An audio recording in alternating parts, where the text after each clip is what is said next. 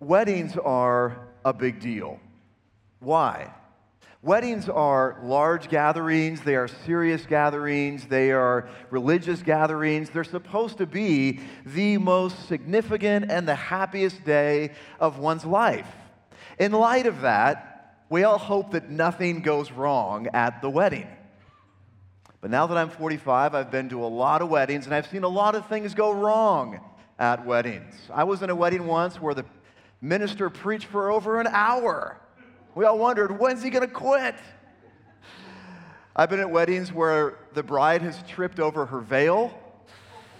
I've been at weddings um, where the ring bearer was so nervous that he cried the whole way down the aisle. That was me when I was five. I was at another wedding where the minister lost his voice, so he had to reach behind him and grab the communion wine and chug it to regain his voice. That was my wedding. now, all of these things really are minor because the bride and the groom got married, catastrophes were averted. But there was a wedding 2,000 years ago at a little town called Cana where there was a significant catastrophe. Things were going well, and then they weren't because the wine ran out. Now, fortunately, Jesus was invited to this wedding, and because he is the Son of God, he was able to perform a miracle and save the day. And when he performed this miracle, he revealed his glory to his disciples. And something amazing happened. His disciples saw his glory, and the text tells us that they believed. Which raises one of the most important questions you'll ever have to answer Have you seen the glory of Jesus? As a result, have you believed? And really, nothing else in life matters but seeing the glory of Jesus and believing. Well, to help us understand what's going on in this particular passage, we're going to look at three things the story, the glory, and third, taking inventory. The story, the glory, taking inventory. First, the story. What was the context of the story? A wedding. Look again at John 2 1 and 2. On the third day, there was a wedding in Cana, at Cana in Galilee, and the mother of Jesus was there. Jesus also was invited to the wedding with his disciples. So, Jesus and five of his disciples were invited to a wedding at Cana, not far from Nazareth, where he was ministering. And more than likely, this was the wedding of a close uh, personal family friend of either Mary um, or Jesus. Now, since Jesus loved life and he loved to celebrate and he loved to party and feast, he said yes. He went to this wedding. Does that surprise you? Listen to what John 10:10 10, 10 says. Jesus said, "I came that they may have life and have it abundantly." Jesus loved to have a good time. Now, it's safe to say that none of us have ever been to a wedding like a first century Jewish wedding. These parties lasted upwards of five and six days. Can you imagine a six day party? These parties included singing, poetry, dancing, feasting, consuming wine, laughing with friends. These weddings were really the highlight of one's life. Remember, these people lived hand to mouth uh, in a poor subsistence culture. And so these weddings were a wonderful opportunity to experience life with friends and family. They were a big, big deal until a crisis happens. Now, what was the crisis in this particular story? Well, the wine ran out. Look with me at verses 3 to 5. When the wine ran out, the mother of Jesus said to him, they have no wine. And Jesus said to her, Woman, what does this have to do with me? My hour has not yet come. His mother said to the servants, Do whatever he tells you. So the wine ran out. Big deal. Couldn't they just use some sparkling cider or some of that amazing ice cream wedding punch. You know what I'm talking about? That stuff's amazing. No, this wine shortage was a huge deal. Why? A wine shortage indicated that the host was embarrassingly poor. Furthermore, in a shame culture unlike ours, the worst thing you could do was bring shame on your family. And this would have brought significant shame on the family of the wedding party. Furthermore, a wine shortage was such a big deal at a wedding that the family of the wedding party could actually take legal action and sue the bride and the groom for their failure of providing enough wine for the feast. Now, at my wedding, they served chicken and pasta. And if the chicken ran out, I don't think anyone would have sued my in laws. They would have said, Well, I'll take more pasta, I guess. And they would have moved on with their lives. But in this culture, this was a big deal. Well, how does Christ initially respond to this serious crisis, this catastrophe? Look with me at verses 3 to 5 again. When the wine ran out, the mother of Jesus said to him, They have no wine. And Jesus said to her, Woman, what does this have to do with me? My hour has not yet come. His mother said to the servants, Do whatever he tells you. So Mary sees the problem and she begs her son for help. Jesus, please help. And his initial response at first seems rather harsh. Woman, what does this have to do with me? But it's not, because in this culture, woman was like saying ma'am or madam. Then Jesus said to her, My hour has not yet come. Now, in the Gospel of John, the hour always refers to the death and the resurrection of Jesus. So he's basically saying, Mother, I know what you want me to do. You want me to save the day and solve this problem, which will reveal my glory. But my glory will be primarily revealed in a couple of years when I die on the cross and rise from the dead. That's why I came, to reveal my glory through that, not through this, but nonetheless, because I love feasting and I love people, I'm going to save the day. Which brings us to the climax of the story, verses 6 to 10. Now, there were six stone water jars there for the Jewish rites of purification, each holding 20 or 30 gallons. And Jesus said to the servants, Fill the jars with water. And they filled them up to the brim. And he said to them, Now draw some out and take it to the master of the feast. So they took it. When the master of the feast tasted the water now become wine, and did not know where it came from, though the servants who had drawn the water knew, the master of the feast called the bridegroom and said to them, Everyone serves the good wine first, and when people have drunk freely, then they pour wine. But you have kept the good wine until now. So Christ intervenes, saves the day by turning 180 gallons of water into wine. That's a lot of wine, my friends. But not just any wine, good wine. Now, side note this is wine, not grape juice. Serving grape juice at a feast like this would have been unheard of in the first century. Furthermore, when Paul says in Ephesians 5:18, "Do not get drunk on wine," it's the same Greek word used in John. John's talking about wine, and not watered down wine. We know that because of the, of the comments of the master of the feast in verse 9. What's the point? The Bible nowhere prohibits the consumption of alcohol. If it did, then Jesus Christ would be sinning in this story, or at least encouraging sin. Rather, the story seems to encourage us to drink wine for the glory of God. Doesn't it? Now, with that said, the Bible is very clear drunkenness is a sin. We must not get drunk. But the Bible does seem to indicate that we can enjoy wine for his glory in moderation. I'm going to camp out a little bit longer on verses 6 to 10. It's important to note that Jesus does not create mediocre wine. He creates fantastic wine. We are not talking about three buck chuck from Trader Joe's or the wine you can buy in a box at Costco. We're talking about award winning, expensive vintage. Furthermore, Jesus creates a superabundance of wine, 180 gallons of wine, which most commentators agree was way too much for this particular party. Why did he do that? Probably because he wanted the bride and groom to be able to sell it and make some money and get their lives off to a great start. Why? Because Jesus loves people. And he loves to surprise and delight and be exceedingly generous. Is that how you think of God?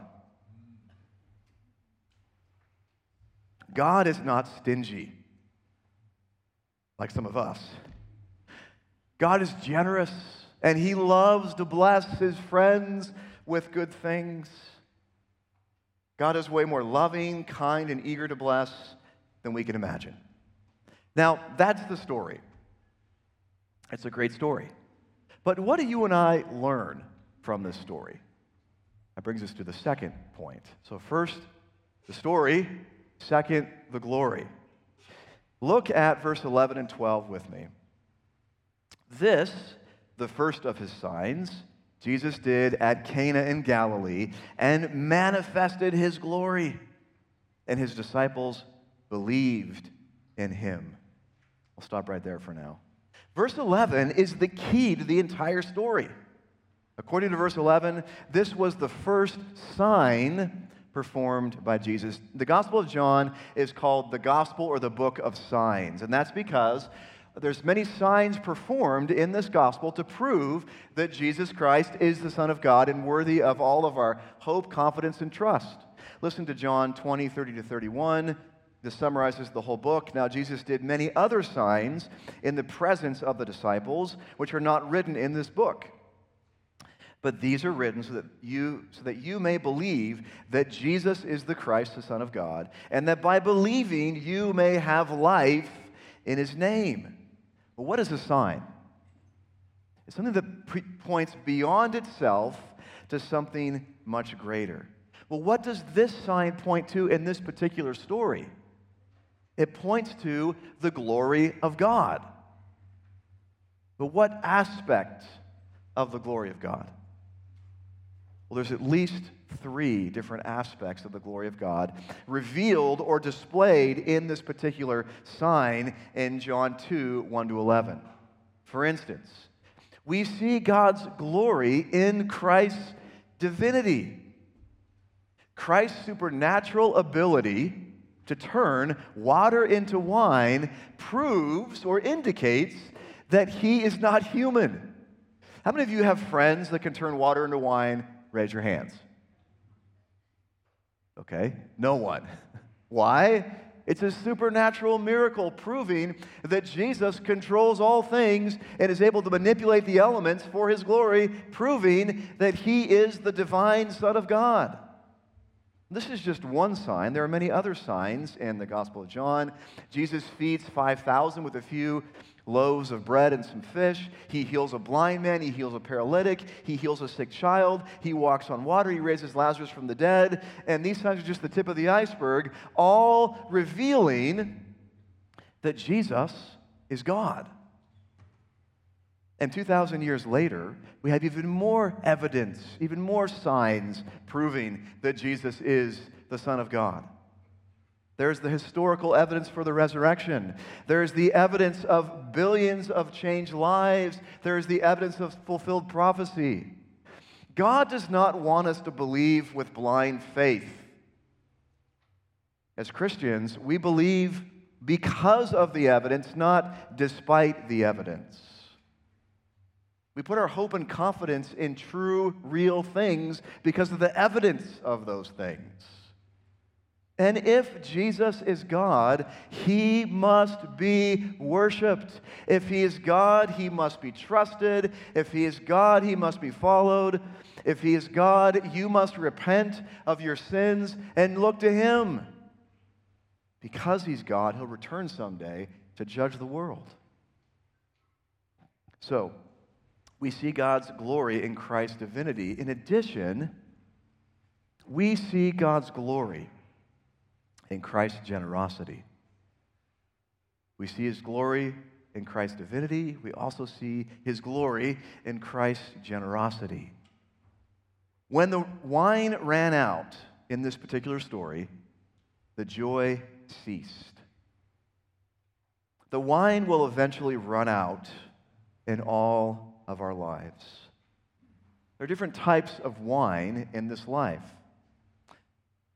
There's the wine of illicit pleasure, there's the wine of drugs, there's the wine of wealth, there's the wine of health, there's the wine of success, there's the wine of friendship.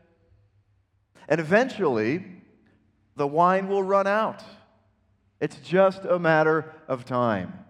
That may be in your teens, it may be in your college years, it may be in midlife, it may be in your older years. At some point, your spouse will fail you, your friends will fail you, your job will fail you, your kids will fail you, your body will fail you. The wine will run out, the joy will eventually cease. And when that happens, what should you and I do? Listen to this story. From the time of his boyhood in Oak Park, Illinois, to his teenage summers in northern Michigan, Ernest Hemingway went after everything life could give him. He became a reporter with the Kansas City Star, served as an ambulance driver in World War I, spent years in Europe and was intimately involved in the Spanish Civil War. His famous friendships ran all the way from the bullfighter Manolete to the novelist F. Scott Fitzgerald. And whatever he did sports, warfare, romance he went for all of it. And of course, he was brilliant. His great stories, especially the greatest of all, The Old Man and the Sea, show his unique genius. He is a man who did it all Hemingway went after the wine of life, but there came a time when the wine eventually ran out. Hemingway had everything the world has to offer. But on a warm, sunny Sunday morning, while in his mansion, he walked down the stairs, grabbed a double barreled shotgun, put it up to his face, and pulled the trigger all that life had to offer did not and could not satisfy. The wine ran out, and he was filled with despair. Jim Carrey said, I think everybody should get rich and famous and do everything they ever dreamed of so they can see that it's not the answer. Tom Brady, after winning three Super Bowls, said this Why do I have three Super Bowl rings and still think there's something greater out there for me. I mean, this can't be what it's all cracked up to be. Anthony Hopkins, the famous actor, said this You know, I meet young people, and they want to act and they want to be famous, and I tell them, when you get to the top of the, of the tree, there's nothing up there. Most of this is nonsense. Most of this is a lie. What will you do when the wine eventually runs out, when the party ends, when the joy fades. Jesus provided wine out of his generosity at the wedding feast in Cana. He generously gave the wedding party the best wine, and he generously gave the wedding party an abundance of wine. Why? Jesus is generous. He loves to bless us with an abundance of joy when the wine of this life does not satisfy. And he gives us this wine free of charge. Listen to Isaiah 55, 1 and 2. Come, everyone who thirsts, come to the waters, and he who has no money, come buy and eat. Come buy wine and milk without money and without price. It's free. Why do you spend your money for that which is not bread, and your labor for that which does not satisfy? Listen diligently to me and eat what is good and delight yourselves in rich food. Jesus offers you himself free of charge. He gives us the wine of the gospel, free of charge. It'll satisfy now and for all eternity. And this joy never fades. Yes, Jesus experienced deep sorrow, intense heartache, and pain. But his life overall was characterized by joy. And he offers that joy to us. We see God's glory in Christ's divinity. We see God's glory in Christ's generosity. And we see God's glory in Christ's marriage. Every wedding in the Bible points us to the ultimate wedding. God created weddings and marriage to be a reflection of God's love for the church, not the other way around. The reason there are marriages and weddings is because God wants the whole world to see how much Jesus loves his bride, the church. In the Old Covenant, God is said to be married to Israel. In the New Covenant, we see Christ described as the great bridegroom multiple times. Later in the Gospel of John, John the Baptist says this this is John 3 29 to 30. The one who has the bride is the bridegroom. The friend of the bridegroom who stands and hears him rejoices greatly at the bridegroom's voice. Therefore, this joy of mine is now complete. He must increase, but I must decrease. John is filled with joy, unspeakable and full of glory, because Christ, the great bridegroom, has finally arrived. And John knows it. Luke 5 33 to 35. And they said to him, The disciples of John fast often and offer prayers, and so do the disciples of the Pharisees, but yours eat and drink. And Jesus said to them, Can you make the wedding guests fast while the bridegroom is with them? The days will come when the bridegroom is taken away from them, and they will fast in those days. Jesus is simply saying, I am the great bridegroom. I've finally arrived. So my disciples are rejoicing because I'm here. Of course, they're not fasting and mourning. I'm with them, the great bridegroom. Revelation 19 9. And the angel said to me, Write this Blessed are those who are invited to the marriage supper of the Lamb. And he said to me, These are the true words of God. In the future, there'll be an incredible feast. The Bible calls this the marriage supper of the Lamb when Christ, the great bridegroom, eventually marries the church. And at this feast, the wine will flow freely. The prophet Isaiah describes this great eschatological wedding feast with these wonderful words Isaiah 25, 6 to 8. On this mountain, the Lord of hosts will make for all peoples a feast of rich food, a feast of well aged wine, of rich food full of marrow, of aged wine well refined. And he will swallow up on this mountain the covering that is cast over all peoples, the veil that is spread over all nations. He will swallow up death forever. And the Lord God will wipe away tears from all faces, and the reproach of his people he will take away from all the earth, for the Lord has spoken. At this great wedding feast, Jesus is the groom. He's the one getting married. Well, who's he getting married to? His bride, the church of Jesus Christ. But, Dave, why in the world would Jesus? marry such an unworthy bride. Ephesians 5 25 to 27.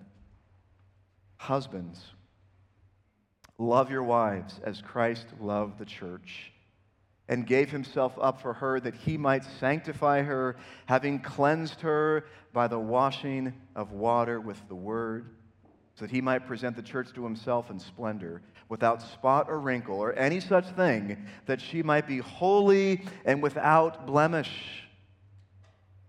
Jesus died for his bride, the church, to make her worthy.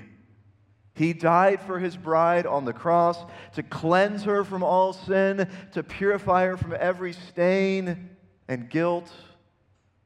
Jesus Christ has tremendous love for his bride, and he loves her so much that he made the ultimate sacrifice. He suffered and died to make her worthy of marrying him.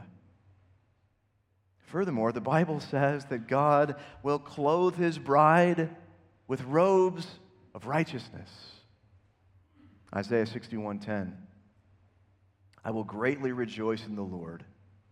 My soul shall exult in my God, for he has clothed me with the garments of salvation. He has covered me with the robe of righteousness, as a bridegroom decks himself like a priest with a beautiful headdress, and as a bride adorns herself with her jewels. Jesus Christ has made his bride worthy by forgiving her, loving her, purifying her, and clothing her in robes of perfect, spotless righteousness. And if you're a Christian this morning, you are a member of the bride of Christ, which means that all your sins have been removed, and you too have been clothed in the perfect, spotless righteousness of the robes of Jesus. He loves you and He's making you worthy for that great feast someday. Now, it may seem odd to be a member of the bride of Christ if you're a dude like me.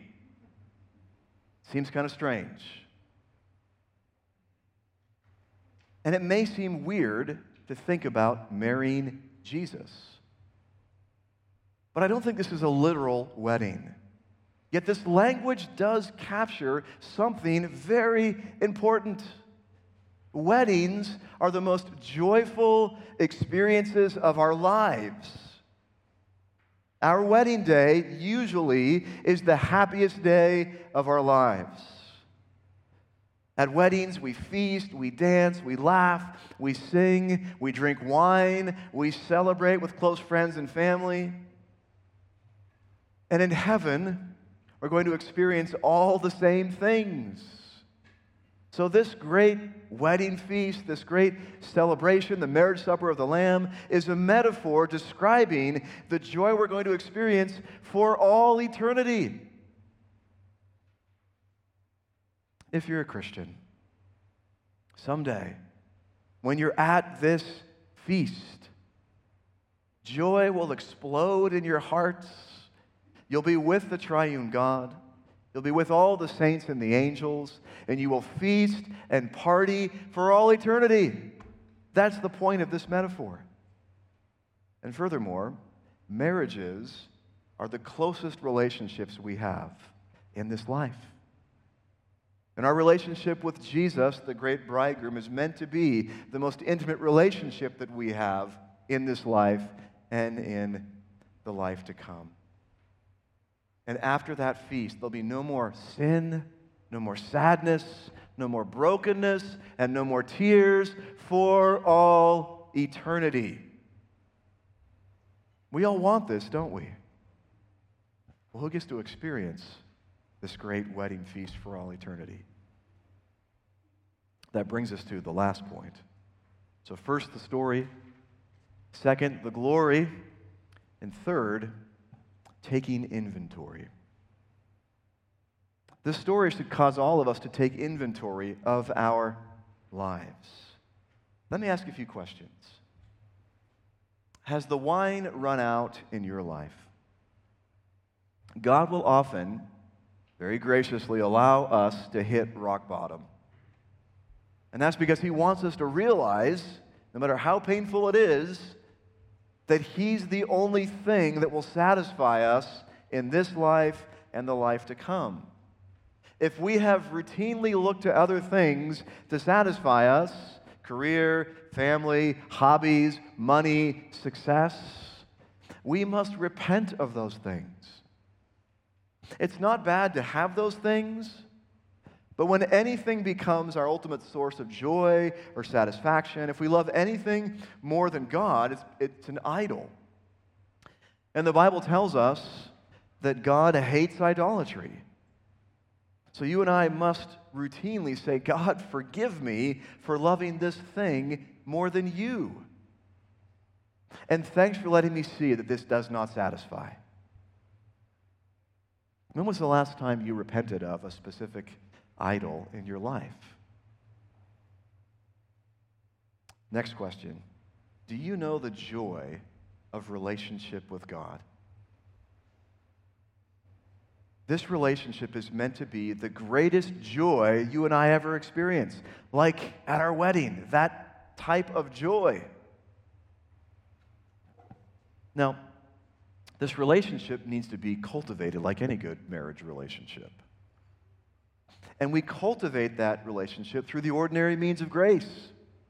We read our Bibles, we pray, we come to church, we engage in fellowship, we take the Lord's Supper. All those things are meant to cultivate or strengthen or help us to experience more and more of the joy of knowing Jesus. If I said to you, my wife and I have this amazing relationship, but we never talk, would you believe me? Hopefully not. But if we're not talking to God in prayer, and we're not hearing from God in His Word, how strong is that relationship? Probably not very strong. So, hopefully, motivated by grace and empowered by the Holy Spirit, you and I will grow in cultivating that relationship through the Word and prayer. Last and most important question Have you seen the glory of Christ? in this particular story, the disciples saw a small glimpse of the glory of Christ at the wedding feast in Cana. And the text tells us they saw the glory and they believed. And as a result, their lives were eternally transformed. The moment we believe, God removes our sins, makes us his children, and then promises that someday we'll experience endless joy like a wedding feast for all eternity. So, have you seen the glory of Jesus? Well, Dave, how do I know if I've actually seen it? What does that look like? If you've seen it, you will instantly put your hope and confidence in Jesus. You'll believe in your heart of hearts that He's the Son of God, that He's the only one who can sustain us, forgive us, and provide us with everlasting joy. And that faith and that trust will cause you to make sacrifices for Him, say no to sin, and follow Him no matter what it costs. But have you seen His glory? Or at least a glimpse of His glory? If not, ask God to help you see it. God longs to help all of us see more and more and more of His glory. And the more we see of His glory, the more we become like Jesus. The older I get, the more I realize the most important thing for me, period, is seeing more and more of the glory of Jesus. As we see that in the scriptures, 2 Corinthians 3 and 4 says that we become increasingly more like Jesus. Our greatest problem is a sight problem. When we see the glory of Jesus, everything changes. And we're promised to spend all eternity with Christ in the new creation. Let's pray together.